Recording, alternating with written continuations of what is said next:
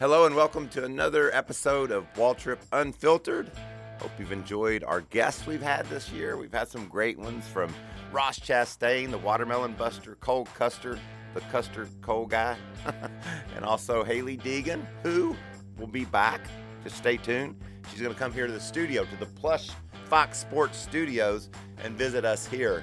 Today I'm alongside CJ, the social media guru for Fox Sports. Producer Ford's over in the corner, and our guest for Waltrip Unfiltered is Michael Waltrip. That's right, it's me. I'm going to talk about my career, all the things that have been fun for me, the ups and downs I've experienced, and just generally hang out with a couple of buddies, CJ and Ford, and talk racing. And we want you to listen along and tell your friends about us. You can tell them to add us along with you on their favorite podcast app. You can also go to the Fox Sports YouTube channel and see video of all the fun that we have here. And uh, Twitter, Facebook, anything Fox Sports, anything Michael Waltrip Racing related. We will find you. We will see what your question is, and we will hear your comments. And your voice will become as loud as mine. How's that feel? It's all coming up right now, so stay tuned. Pace Boswell, be ready. Green flag, green flag. All clear, buddy. All clear. Well, here we are. It's me, with me. That's a little bit weird. But alongside me today, I have a couple of guys that their faces are very familiar down in the garage area. It's CJ with Fox Sports.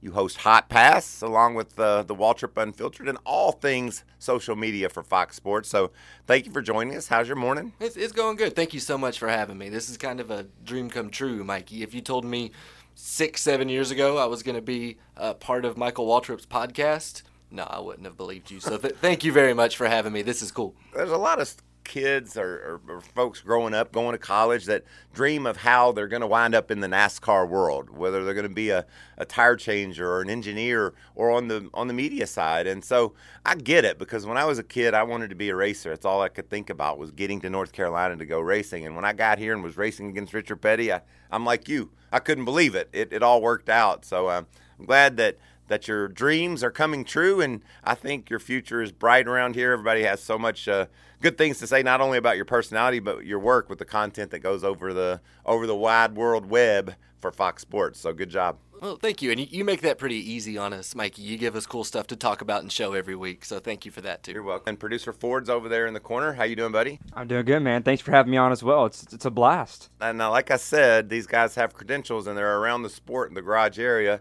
Ford's dad uh, Gil was a longtime crew chief in the NASCAR series, still works in NASCAR, and he is a turn reporter for MRN. So anytime you hear a, a voice coming from turn six or seven in Mid Ohio this weekend, it's probably going to be Ford. Yeah, it's going to be a blast. Mid Ohio is a great race uh, racetrack, and uh, looking forward to. it. We might have some weather this weekend, so it could be. It's always interesting when we go to Mid Ohio. Can I tell you something, Ford? You are going to have some weather this weekend. It's either going to be good or it's going to be bad, but you're going to have weather. Well, I, am bringing my rain jacket, bring my rain boots, and I'll be on top of the big scoring tower at Mid Ohio. So it's I'm either gonna get really wet or it's gonna be really hot. So looking forward to it. Thanks, Ford. And man, what about the racing this past weekend at Watkins Glen? We were just talking about Mid Ohio coming up for the Xfinity boys, but the uh, Saturday and Sunday races both at Watkins Glen were action packed. That pursuit, like as a racer, a guy that's been behind the wheel for 30 some years, when you saw Martin Truex just tracking down Chase Elliott and, and making ground and losing ground. That pursuit, the precision of the driving by those two throughout those final, heck, 30, 20, 30 laps was just, I can't imagine eh, how people at home can watch it and see it and understand it's great, but then flip inside that driver's seat and, and be Chase Elliott having to be precise on every corner. And Martin Truex, at one point, I think he laid back and cooled off his tires to try to get another run at Chase. It just, it was everything I wanted. I liked the whole race. I know Chase dominated, but I tell you what, guys, that race at Watkins Glen reminded me so much of Martinsville earlier in the season. And it, it's crazy to say, but Brad Keselowski led like 430 some laps he led the whole thing. He dominated. But late in the race, Chase Elliott was there. He was tracking him down, and it looked like he was going to pass him and win the race. And so that kind of drama, the uncertainty of how it's going to turn out with Chase dominating and then Martin come calling, uh, that that that was good stuff. It, it really was, and we had quite a few questions come in uh, about Watkins Glen, about the race this weekend. Beverly actually tweeted and wanted to know how difficult is it really to navigate Watkins Glen to stay in that mindset every lap. Well, I I really enjoyed the road racing uh, back when I did it, and Watkins Glen was so different than Sears Point, for example. Sonoma Raceway um, is a short track. You, you, you race it like a short track. You got to have a lot of forward traction. Uh, there's a lot of slow corners, heavy braking. While Watkins Glen is more of a super speedway of a road course, you really haul around that place, and um, that that makes them very much different. Uh, the way you attack them, and even the way you set up your car. So uh, I I enjoyed the challenges of it, but I just remember when I was a racer, you'd wake up on Sunday morning and you'd be confident. You know, you'd had a good practice. Your car was handling well heck, maybe you qualified up in the top 10 and you're like, I'm going to attack this place and I'm going to get out of here and maybe have a shot to win it when the day's over. And then you start thinking how how challenging that actually is. You've got 30 other cars, 30, 40 other cars out there with you. You've got heavy braking zones, so you got to make sure you, you take care of your brake. You're going to shift your transmission 10, 15 times during the course of a lap. I mean, nothing can go wrong. You got to be perfect in every aspect and every element. So it's the same on an oval, but it's a little simpler. Uh, it's not simpler to beat the competition because what's hard about NASCAR is how fast everyone is. But but your job of getting to the checker flag, I think, is easier when you think about Charlotte or say Martinsville. Even when you they throw the green, you put it in high, and then you just take care of your brakes and your car and you drive. This place, you know, you're doing all that, and then you got to throw over here and, and change gears. So to be able to execute and and and make all those shifts perfectly and, and get to the checkered flag with all the, the hard, intense racing that you see on the road courses, I think the difficulty, the degree of difficulty for me is definitely higher when we go to Watkins Glen. And I think it's evident by some of the things we saw at Watkins with uh, Kyle Busch getting getting uh, into it with Bubba Wallace and with William Byron and uh, Ryan Blaney, Jimmie Johnson. There's just there's going to be confrontation you know, and, and I think that backs up what I said about the degree, degree of difficulty. There's going to be confrontation because there's so many turns, which means more opportunities to piss somebody off, and and there's just there's just more work you have to do, and boy, that that battle between Truex and and um, excuse me, the battle at the end of the race between Chase and Truex, that was that was incredible, but then the pushing and shoving and all the drama in the middle, that was kind of fun too for us fans. So at the end of the race, always there's content that we have to push here on, on Twitter and Facebook. That was one of the first races where there was so much to talk about with Chase winning and all the run-ins. Where I actually got a little overwhelmed at the end trying to figure out which video to push first. So that tells you it was a good race. I think I would push the um, the, the, the, the late win, the checker. See if this is. I'm going to do your job okay, since perfect. I'm doing mine now, or I'm. I don't know who I am, but but I think the video. If I was going to build a piece, it'd be the video of Chase taking the checkered and doing his burnout. That was that was pretty cool. Even though he ran out of gas, he got to celebrate with the fans, and he said it's kind of feels like his home track up there with you know the wins a couple years in a row. So the, the excitement and intensity with him, and then I would show Bubba and and Kyle pushing around, and maybe hear some video from Bubba saying he didn't give a crap, and then I might have to hear from Chad Knaus telling William Byron he needed to hit that other guy. He didn't want to see him come back, which was fun. But I think the the, the, the best part, no, not uh, equally as good, was Jimmie and Ryan trying to sort out their differences because Jimmie was mad, and and Ryan said, "Yeah, I messed up, but I didn't mean to." Not meaning to makes you feel a little bit better on about Wednesday. Not meaning to when somebody wrecked you on Sunday doesn't mean anything, and it's not even much better on Monday or Tuesday. But by Wednesday, you're like, you know, we all race, we make mistakes. Damn it, hate that happen, but we'll go get them at Michigan, uh, and and they'll they'll put that behind them.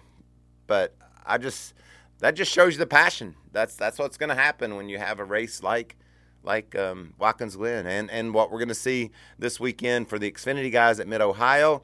And then I think another interesting thing for us this weekend that we get to look at is it's the final race of the regular season for our truckers. And they're going to go to, to Michigan and settle out who gets that last playoff spot. And it's certainly up for grabs.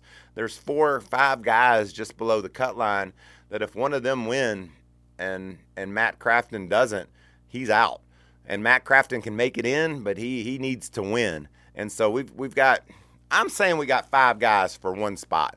And that's pretty cool to race our whole regular season and be heading to a place like Michigan that we've seen such dramatic finishes. Man, you remember when Brett Moffitt went up into the high on the high side and turned one into the gray area of the racetrack and made a pass three wide to take the lead. I think he only led the the last lap to win that race at Michigan, and then he had another dramatic win there last year, getting the pass on the last lap, and then it goes all the way back to to Travis Kvapil and heck, I don't even remember who all was battling in there, but they were three, two, two wide and bouncing off each other, coming to the checkered. So our truckers always put on great racing at Michigan. So look forward to that on FS1 this weekend. And then also the traction compound is back. Michigan has said they're going to put the, the sticky stuff, the darker area into the track all the way out to the outside wall. I love that. You know, the more the more room we have to race up high, I think the better it makes the racing uh, in 2019, and I think that was evident. Did y'all agree with Pocono with when they when they added it there? Uh, Denny Hamlin credited it with him being able to get that win because he had an option. He had another groove he could go in down there. So, um, uh, more lanes is always is always a good a good thing. Yeah, unless you're at Darlington and then the wall the wall corrects your needing another lane there, and so the, it's a different type of action. But I think in a big wide sweeping track like MIS, that that traction compound will make for some for some fun racing up there. And in fact, since we're talking about Michigan International Speedway, um, I'm going to tell you one of my favorite Xfinity moments, uh, and it came at at MIS, and it was back in um, it must have been '99. We'll have to make sure. We got to check my memory and check the stats, but I was racing for the win, and I got beat, and I ran second. And it was a car that we built behind our house out there at Sherrills Ford, and it, it, it was you know we were really running well and winning winning a few races here and there. And I I don't remember who beat me, but I just remember I was just right right there and couldn't get the job done. And I walked in the drivers' meeting on Sunday morning, and the drivers' meeting setting as I as I recall back to the 90s and back in the day, it, it was much more casual. You know, now they got all these beautiful video screens and the fans are around and they can watch the the the, the video telling the drivers the procedures for the day. Uh, back on this day, it was just you know fold out chairs and sitting on the garage floor and a podium where uh, where Dick Beaty, our series director, would go up there and tell us about uh, what what we needed to to look out for on that day. And I walked in, and Dale Earnhardt was sitting on the front row of, of the drivers' meeting, and and I just shook my head. He said, "You got your ass beat, didn't you?" And I said, "Yeah, yeah, I did." He said, "Well, you're gonna have that, but uh, if you you should have probably just got up there and get him a little bit. Maybe maybe got a little closer to him. You might could have got by him." And I thought when I went to my seat, I'm like, if I could have got closer to him, I would have like I tried my hardest, but I couldn't quite get there. But just having just having those memories of of when when guys like that call you out, you know, when you're a kid coming up. I remember them so well. My brother mostly just you know trying to help me, but but their help sometimes was you, you just you would you would wonder. Did they did they not see what I saw? You know, I, I was I was driving my butt off to try to get to that guy, and um, I, I like thinking about those memories. And the reason why I said my favorite Xfinity memory, I was racing with Todd Bodine late in the race, and he kind of crowded me a little bit. And I don't know if if subconsciously it it was the memory of Dale in the drivers' meeting time telling me to get up against him. But when Todd crowded me a little bit, I cl- I clobbered him. I just turned right into him because I'm like, this track is wide enough for six cars to go by, and you're squeezing me. And so I, I turned into him, and when I turned into him, he I had been leading, and he was catching me. I uh, I just happened to catch his right front fender and and pushed it in. And obviously, it's a really aero sensitive racetrack, and that little move of getting against Todd, hitting his right front. Uh, I went down into turn one and passed him and, and drove off six, eight car lengths and won the race. So, um, getting against him, while I thought on that day uh, in in '99 in the garage area in the drivers' meeting was was not sound advice. I didn't see how it was relevant. I don't know that I would have. I guess I would have thought of getting against him anyway. But you know, you learn from those moments with those superstars like that. And, and that's actually a really good segue into our first Reddit question uh, from Overtime Line 29. He wants to know Was Dale Sr. a better friend or boss? I, I, unfortunately didn't get to spend many. Um, I didn't get to spend long uh, as as him being my boss. So we were friends from the late '80s throughout the '90s, and we would um, go on vacation together, our families, and and um, we would we would go fishing and and fart around his farm and just hang out and talk about racing. And and while we were talking about racing it it always you know was the same. It's like you'd you'd win if you drove for me. And and I would always say well let me drive for you then. But it just it never worked out. And in fact I don't know um, how many people know but he got me the ride with the Wood brothers. I was um, I was at the 30 car back in 95 and they were looking to make a change for 96 and I was too and Dale put put all that together. He said Michael win if you go if if he comes and drives for y'all? And um, we uh, we we worked the deal out and had some good runs in in 96 and then headed to the to the All-Star race in May of of 96 and got the win. Um, I tell you that just to tell you that he he was he was my buddy and he helped me behind the scenes and then eventually when when we worked it out for me to come drive for him the thing that I was most excited about and looked forward to was was obviously having his fast cars and being on his team but then on on Monday after I didn't win and and things didn't go like I wanted them to. What what kind of direction? What I wanted I think they all thought that I was a pretty good driver, but he also thought maybe I hadn't done a good job of managing my career, and and he wanted to take that over, and so I think that I, I really started my engine uh, for the for the 500 in 2001 with so much optimism, so much confidence that I was going to win the Daytona 500, but but I was going to go win Rockingham, and I was going to go win at Vegas, I was going to go win Atlanta. That's that's where I was, and the reason why I knew I could do those things is because if if if things weren't going great, I had a mentor. I had a guy I could lean on to say, you know, my car's doing this, what I need to think about, and and so winning the the 500 for him was was um, something that I just was, you know, ecstatic about being able to deliver to him because he believed in me, but but I was more excited about the, the next week and the next and just being on his team. And so the question was, was he a better boss or friend? Well, he was he was a great friend and he, he was a great boss.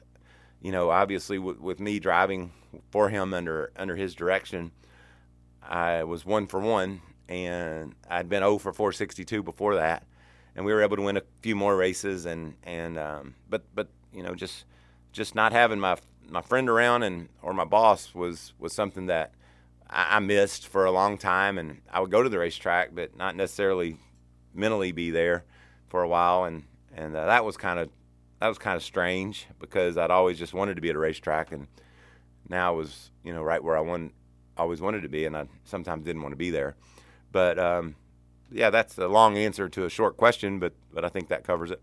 No, it's great, and it, it's so great to get to hear these little stories about Dale that we we've never heard, and things that he said, and kind of today the way you get to know drivers and things that they're saying is Twitter. So another Twitter question came in that wanted to know if Dale had a Twitter, what do you think he would have said after Watkins Glen the other day? I think he would have said, "Hell yeah!" Exclamation point. Uh, go get it, boys. Get after it. Let's mix it up and have some fun. Uh, I, you know, I almost think of Dale, you think of Twitter and Dale. I, I, know he wouldn't. I know he wouldn't say. I know he wouldn't pick fights on there. Like he wouldn't. He wouldn't necessarily say say air his laundry uh, with other drivers on Twitter. He would have handled that face to face. But I do think that that Dale had a was very smart. had a had a big view of our sport and he might would would use Twitter to help people understand his direction and what he would do if he were in charge. And and heck, if he was still here, he probably would be in charge of NASCAR. would be my guess. And you know, not not a lot of people know this. Dale was a big hunter fisherman, obviously outdoorsman, but uh, anytime I ever came in his office, he was on his computer, always looking to see and um, seeing what was going on in uh, with the business, you know, parts and pieces, but also in in the world. Uh, I have a funny story about that too, since we're we're on Dale a bit. Um, I went and ran the Boston Marathon in 2000. So I raced in Talladega on Sunday. I think I was I think I was three la- I was either three wide for the lead or the second. Like we were we were racing for the lead in the middle of the race and got crashed, which that's not surprising. It happens, right? So got crashed, got on the plane, flew to Boston, got up the next morning, like at four in the morning, drove out 20 some miles, obviously, to Hopkinton. Hopkinton, is that where it is? That's how you say it? Hopkinton. Uh, drove out there, laid on the ground in a, in a, you know, on a tarp, waiting for the, the green flag for the Boston Marathon. Obviously, not ideal circumstances for for me to uh, to, to run the the marathon, but um, I, had been sponsored by Citgo, and the iconic Citgo sign at Fenway is there, and they they had told me if I ever wanted to run Boston, let them know, and I said I'm I'm ready to give it a try, and so I take off running. By the way, when you when you get a spot in the Boston Marathon, you either earned it via your time in a qualifying race, or you get an exemption like me, and and it looked like about I don't know a thousand other people did for some reason or another. Um, and my exemption was because Citgo got me in, and I just wanted to experience it. I wanted to see what it was like, and running for 26 miles and having all those people on the side of the road cheering you and bands playing, it was really a cool experience.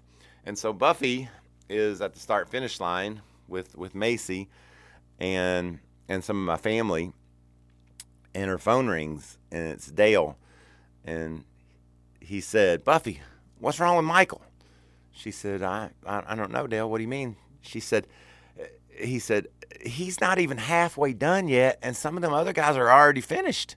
He's, he's like running 14,610th. What, what's, what's going on? she, she said, well, he's just doing this for the fun of it. And those guys are actually premier athletes. And, and, and so he, he got a kick out of, of making fun of me for not not running very fast. But after the marathon was over and I was I was able to recoup and go back to the race next week, it it really Boston inspired me. I always had a goal when I'd run. I ran three. That, that was my third marathon, and my goal was to break three four hours. I just wanted to run something in the threes because I felt like that if anybody could run a marathon, if you're hard headed, you just run until you're done, no matter how long it takes. But it's a bit of an athletic co- accomplishment to run a marathon in less than four hours. And so my fourth and final marathon was Las Vegas in 2005, and I ran it in 355. So goal accomplished. And I was kind of like Forrest Gump. I said, I think I'm done running now. And I think I will go home now. I haven't run anymore. I've worked with you for years, Mikey, and the the marathon Dale story is one of. I've heard you tell that just a couple other times. That's one of my favorites. It cracks me up every time. I yeah, love it's it. pretty pretty funny that that he was. Uh, I could envision him too, sitting at home with with his glasses on, at his computer uh, following along the Boston Marathon. That's pretty cool. Watching timing and scoring. Uh, another Twitter question that came in. This one came in from John. He wants to know what's your favorite memory racing as Dale Jr.'s teammate. That would be just well. The first, the best memory, the first memory was Daytona 01 because Dale hired me and I was Dale's friend. I wasn't Dale Jr.'s friend. I mean, he was around, but he's younger and single and crazy, and I'm married with a with a baby, and so we never we never talked. You know, we never said anything really, and and the the start of the 2001 Daytona 500, uh, Dale had told me on Friday that we were going to work together. Me, him, and Dale Jr. were going to work together and win this race. That's how it had to happen. If we were going to win, we had to use each other. So fast forward through 400 miles, 450 miles of racing, uh, and a big crash where Tony Stewart catapulted down the back straightaway, 20 cars involved. Fast forward through all that, there's you know red flag with 20 some to go because of that crash for Tony, and I look in my mirror and there sits Dale Jr. and Dale. We're one, two, three. I mean, that was the most incredible moment that I've ever experienced in behind the wheel of a car because I thought, how did he know that? How, how did he see this?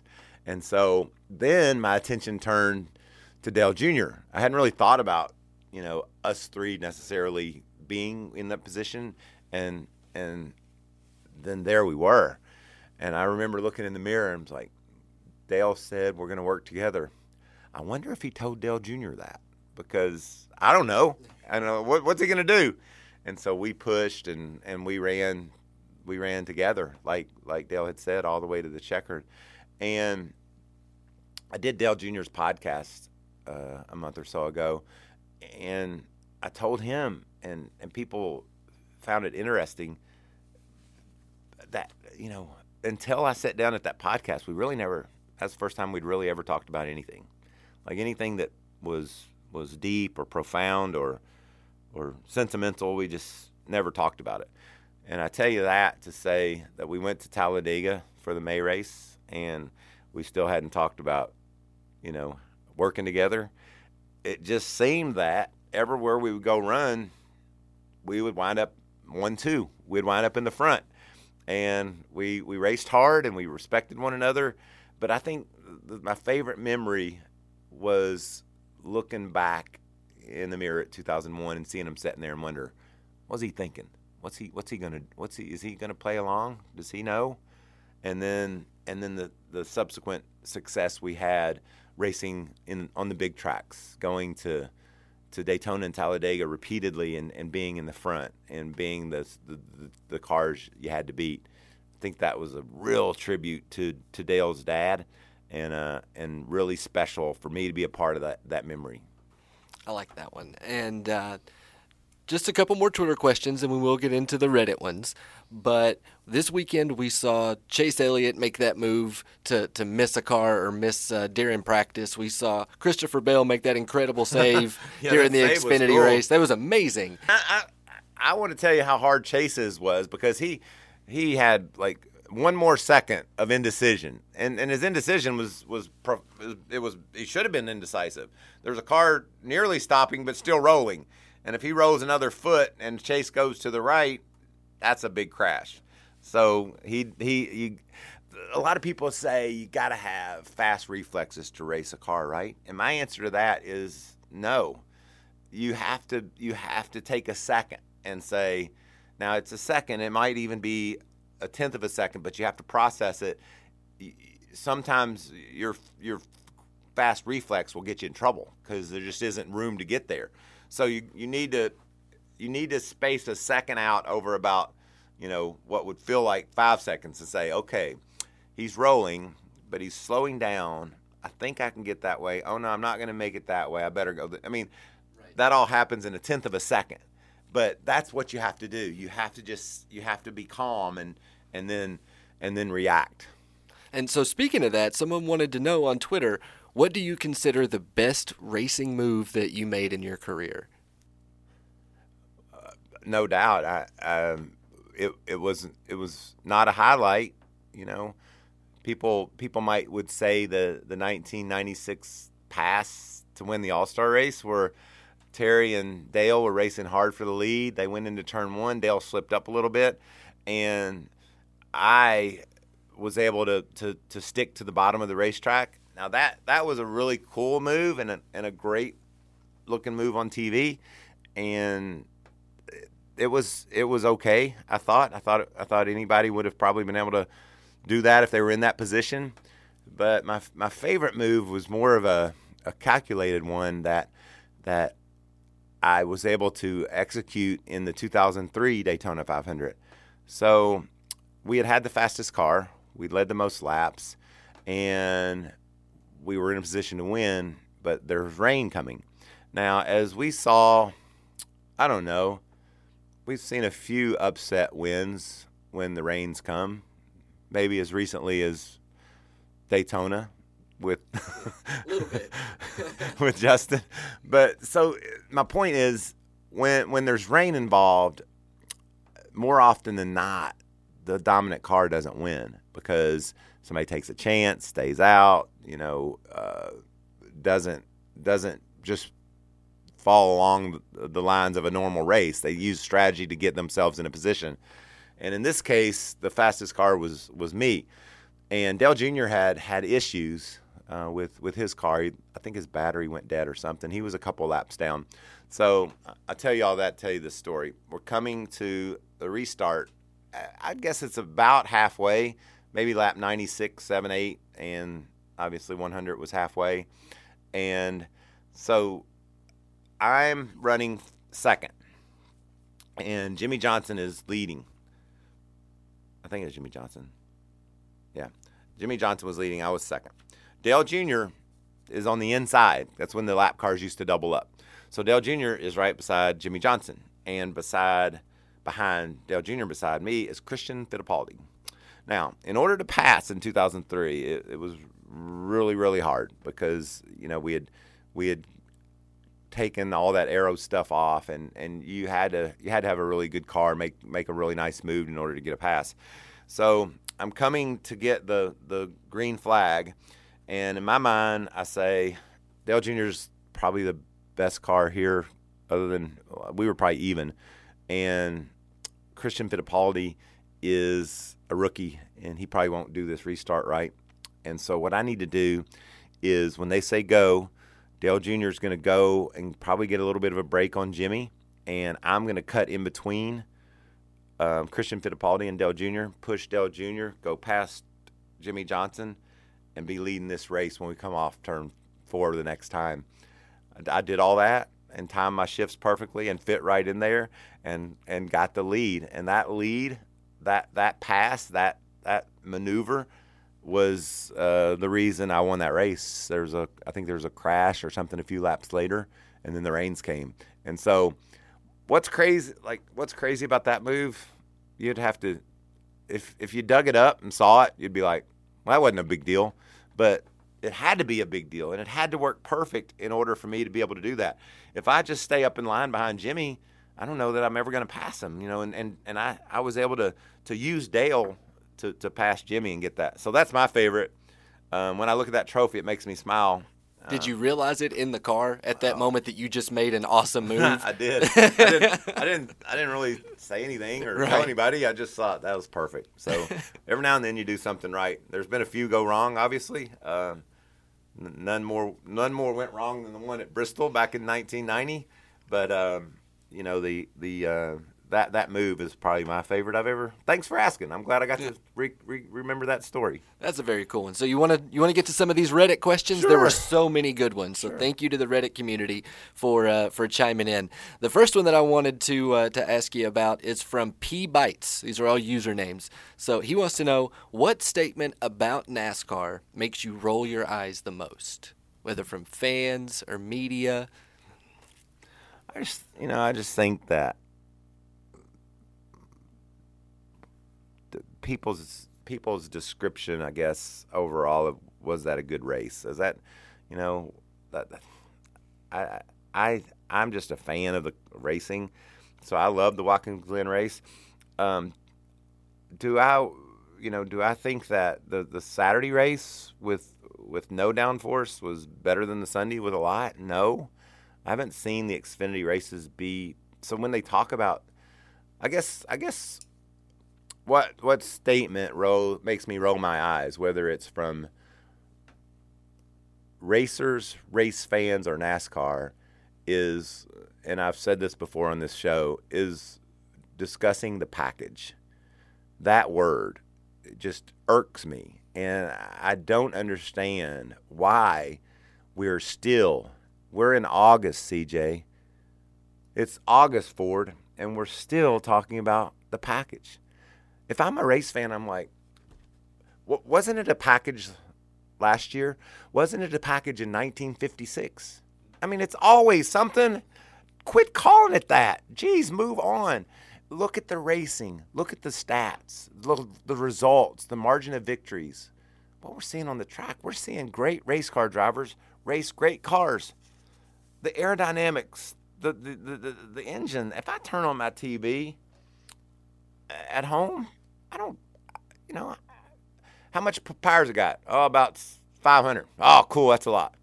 All right, let's see what they do with it.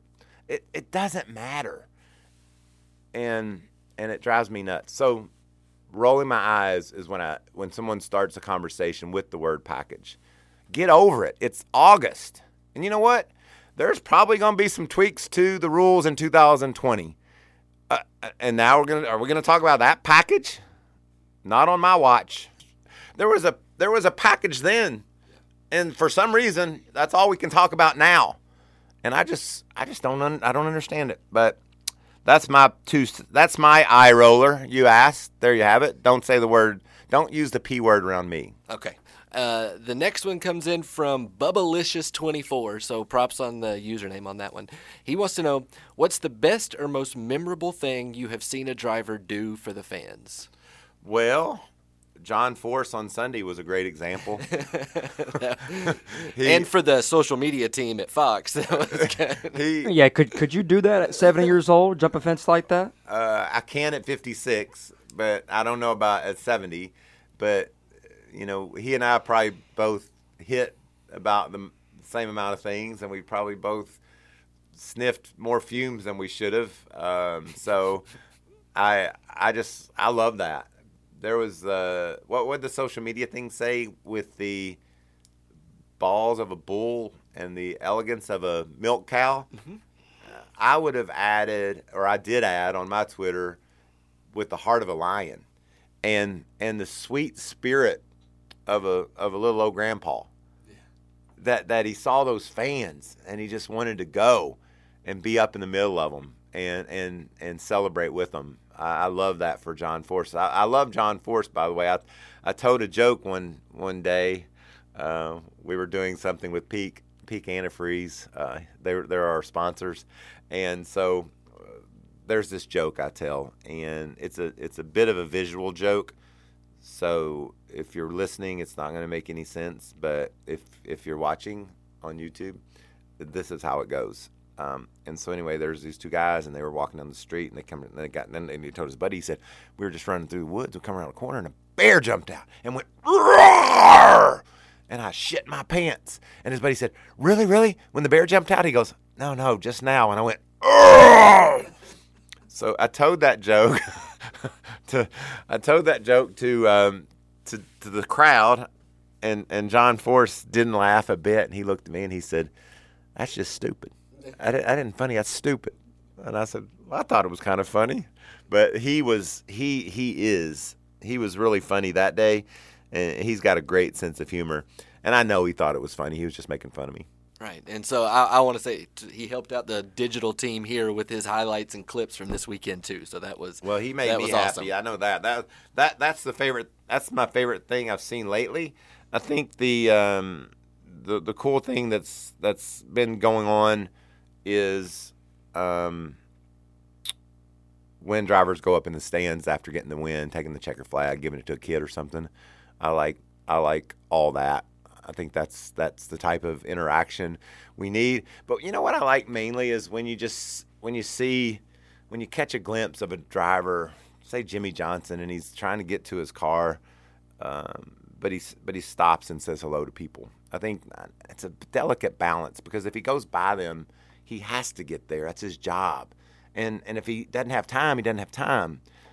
But when you see him take time and and be be I always with with my level of success or or fame or whatever, it I get more out of making uh, somebody smile than anything else. So anytime that I can take a moment uh, at the racetrack or, or wherever, and somebody somebody sees me, and you see them when they see you, they like light up. Oh, that's that's I know that's Michael, and for me to be able to return that that eh, sentiment you know that emotion to that person and saying, "Oh, well that that person knows me, appreciates me."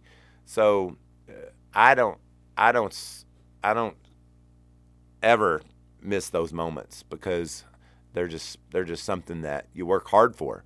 And sometimes when you're you know in your 20s, you don't you don't realize it, and then when you're in your 50s, you certainly want to make make sure that you don't ever let one of those moments slip by. And you say it means a lot to you.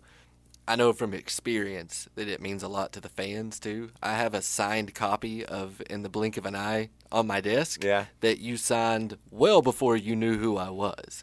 And was just as nice to me and my girlfriend, eh, who's now my wife. Oh. She she loved you to death, and so just uh, that that means a lot to the fans too, Mikey. Well, the the the Blink of an Eye was an um, interesting project back in 2011. Uh, wrote that book took about six months, I guess, and and folks that read it say that they feel like they're just sitting there talking to me, and and the reason for that is I had this um, co-writer who I would tell stories to, like we're sharing stories right now, and he would write it all down, and he would hand hand me the the, the chapter, if you will, back, and he would say, um, "Here you go, here there's this chapter," and I would read it, his words, and I'd say, "Well, that's not what I said," and he said, "It's exactly what you said. It I, I taped it."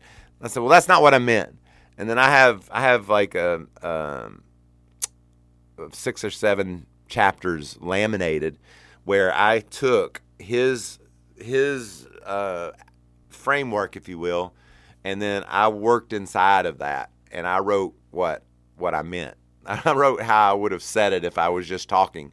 And so, if if you read the book, and I know many of you have, uh, I hope you I hope you get that same feeling uh, that that I I got when it was done. When I when I was finished with it, I handed it in to the publisher and I said, whether anybody buys that or not, it's exactly what I wanted to say from beginning to end. So here, have it. And it made the New York Times bestseller list, which I was real proud of. There's an English teacher at Apollo High School in Owensboro, Kentucky, that heard I wrote a New York Times bestseller, and she said, He did what? because school wasn't my strong suit, but uh, but the book was was cool, and now uh, with the with the thanks to Monster Energy, it's it's uh it's a documentary.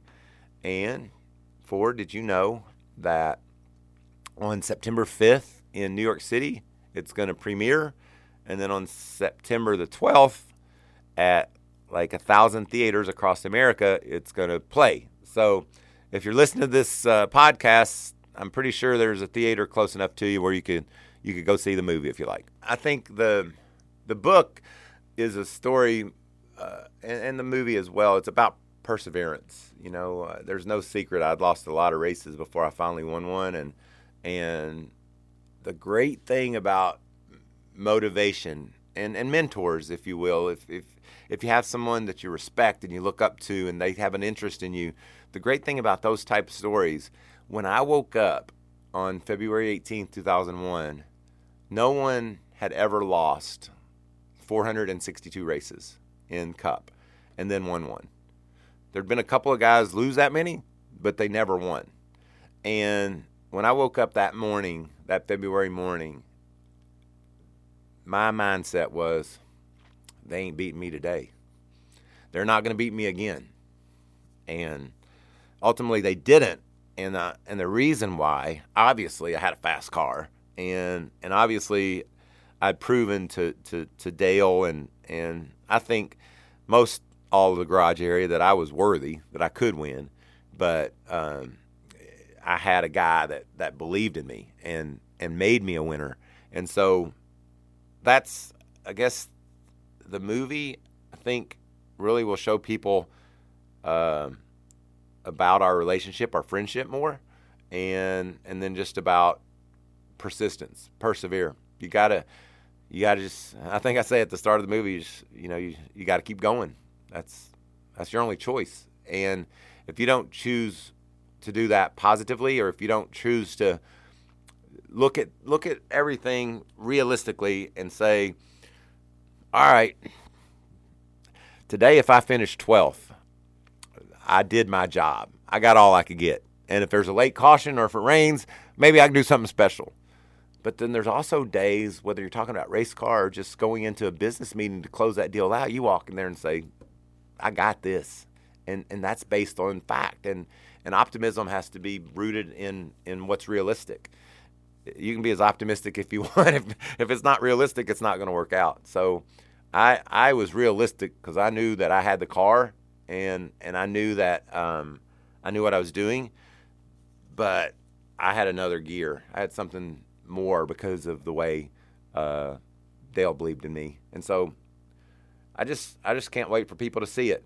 I I uh, we made the the movie along with Monster Energy, and I cared about what a couple of people thought when it was over, and that was Buffy, my ex, because she lived it with me, and and then the Dale and Kelly and the Earnhardts, you know, them them appreciating the the story, and it's just basically, I mean, I would say it's it's it more honors Dale, and you know it's it's a story to honor Dale, and I think we did a good job.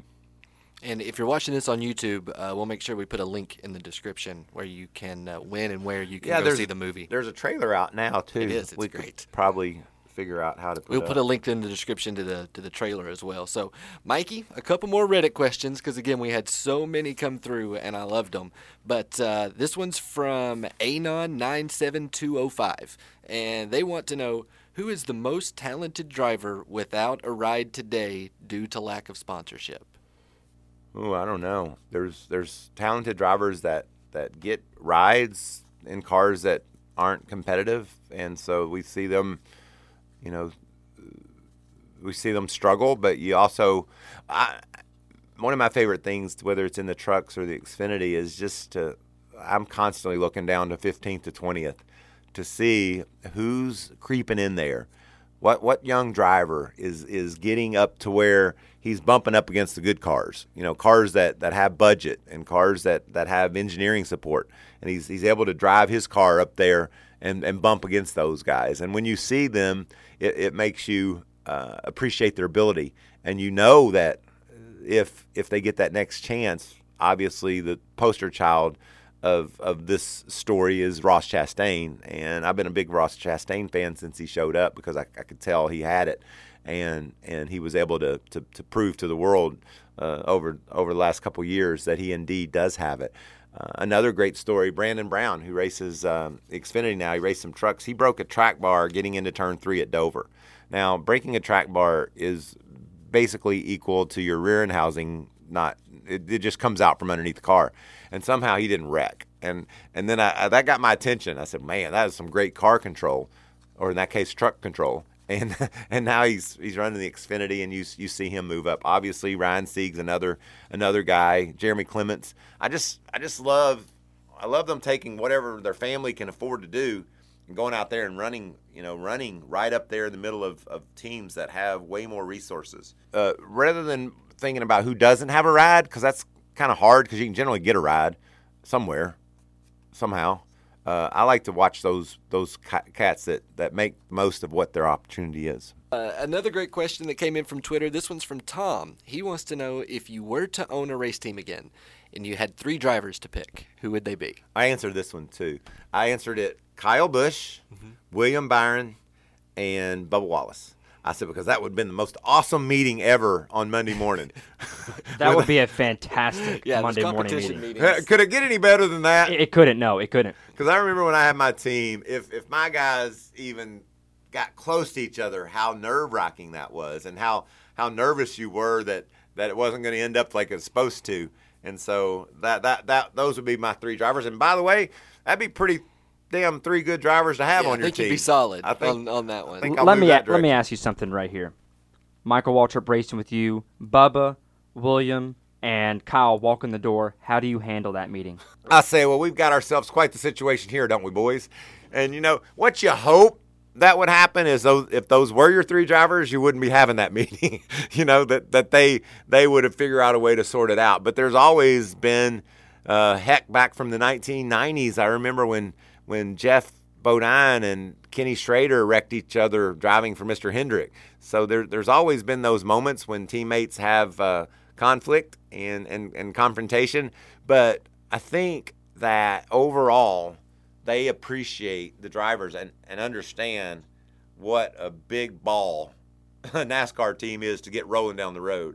And if you have something like that, that that that hurts the momentum of that big ball. And I think they more more uh, more today maybe than than ever because of the complexity of what it takes to have a team. I think they respect each other enough to, to do their best to try to keep that from happening. But if you're racing for the win, you know, is there double standards? Probably so. You know, you might move a guy a little bit if he's not your teammate, and you might not if he is. We certainly saw um, an interesting battle between what was it, Carl and Kyle Busch at Richmond a couple years ago, when um, Kyle sort of went down into three and parked it, and uh, Carl moved him out of the way. I think's the way that one went down. So you're going to have it, and those meetings are going to be tough. But if you're racing for a win, it's certainly much easier to to understand a little bit of contact than it would be if you're racing for 20th, or if you just wreck a guy uh, on purpose because of because he rubbed you up. I don't think I don't think that'd be cool. And we're going to Michigan this weekend. Tell me the Lake Speed story. Oh, me, Lake Speed. Yeah. So it was 95, I think, and Michigan track was tearing up. The, the corners were turning to gravel. So through turns one and two, I think, there was literally like one groove and then gravel. And he, we were racing for 12th or something, which I did a lot back then, which wasn't bad, but wasn't great. Uh, and he went in the corner and lost his car and ran me up into the, to the dirt, into the gravel. And you know, you run nearly 200 miles an hour there, and I somehow saved it. And it was like with two to go, and I just I didn't get over it yet. I I was so mad that that he almost wrecked me and then beat me and and jeopardized me tearing up my car. And so I got out of my car. First of all, I pulled him over like I was a police officer. He was going this way, and I stopped right there, cut in front of him. So I hop out and I go back there, and I li- literally was just going to tell him how mad I was. And when I got there, he had on a full face helmet with uh, a shield, which that was kind of new.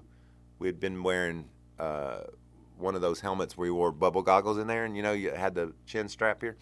So he had on this shield, and you know I just I saw the shield, and I and I and he had on a pair of sunglasses too, which I thought was interesting.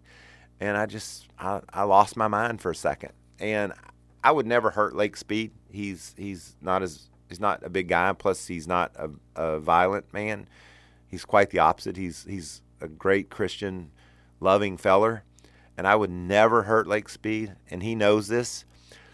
And so I just hit his shield to to to express my disappointment and my displeasure, and then I hit it again because the first one kind of helped me feel that way. So then I, I walk away, and I'm like, I told him and I'm walking back toward the pit, and this NASCAR official is still there today, Buster Auton. Buster grabs me and he says, "Come with me." I'm like, "I am. I'm, I'm coming with you. Where are we going?" He's like, "We're going to the NASCAR trailer." Okay. What for? He said, "You'll see when we get there." Well, I didn't know the whole.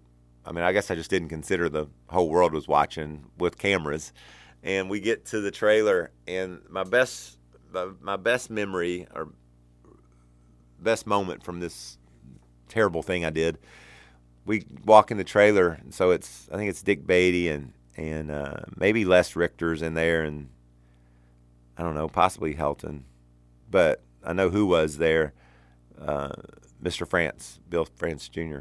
was sitting there and he was as happy as as I've ever seen him he was giddy over what I had done. And, and, and he said, What happened? He said, I said, Nothing, nothing. Just told Lake I was pissed off. He said, Told him, you punched him. He said, I said, No, I didn't punch him. And I stopped there. I did not punch him. Punched his helmet. That was my that was my just I said, I didn't punch I didn't punch him. And Mr. France went, Really, really? And he got his uh, remote control for the VCR or VHS, whatever we had back then, and he pushed play, and it showed me punching Lake Speed. And so he said, "We'll be in touch tomorrow about a fine." And I remember I was I was laying in bed Monday morning in in uh, North Carolina here, uh, and it was a rainy day, and the phone rang, and it was it was uh, I think it was Beaty. I don't remember who it was. Somebody from NASCAR. We're gonna find you ten grand for punching lake speed. And in 1995, I don't know if you know how much ten grand was, but it was a lot. And so I never paid it all year long.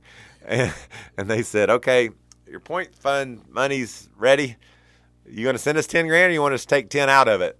I said, all right, I'll just send it to you then. Right. But- so you said you said it made you feel a little bit better during while it was happening. Was it worth ten grand? No, it wasn't. Not, that's like when you ask about when you think about people doing dumb things. That that that that was dumb, um, and I, I didn't I didn't like myself for doing that, and I apologized to Lake, and we're we're fine now. Uh, we're we're buddies. That's been it's been a long time ago, but it it just won't go away. All right. Well, on that note, CJ, thank you for coming along. Appreciate all you do for Fox Sports, all you do for the NASCAR world. Thanks for gathering up the questions and letting the fans' voices be heard. We appreciate it. It is absolutely my pleasure. Thank you for having me. Ford, thanks for your insight too. Appreciate all you do for the Michael Waltrip podcast here, Waltrip Unfiltered. You've uh, you've been a lot of help, so thank you, sir. Man, it's been a lot of fun, and uh, what a great show we had today. Yeah, I enjoyed our show today. So if you enjoyed our show today, be sure to tell your friends to add us via their favorite podcast app. Also, watch all of our content on Fox Sports Twitter, Instagram, you name it. Go to Reddit if you have more questions for us. Give them guys a shout out. And uh, also, don't forget this video content. If you can't get enough of our voice and you want to see our beautiful faces, this video content will be available at Fox Sports YouTube channel. So I can't wait for next week. I love these opportunities to visit with NASCAR racers. Look forward to seeing you then.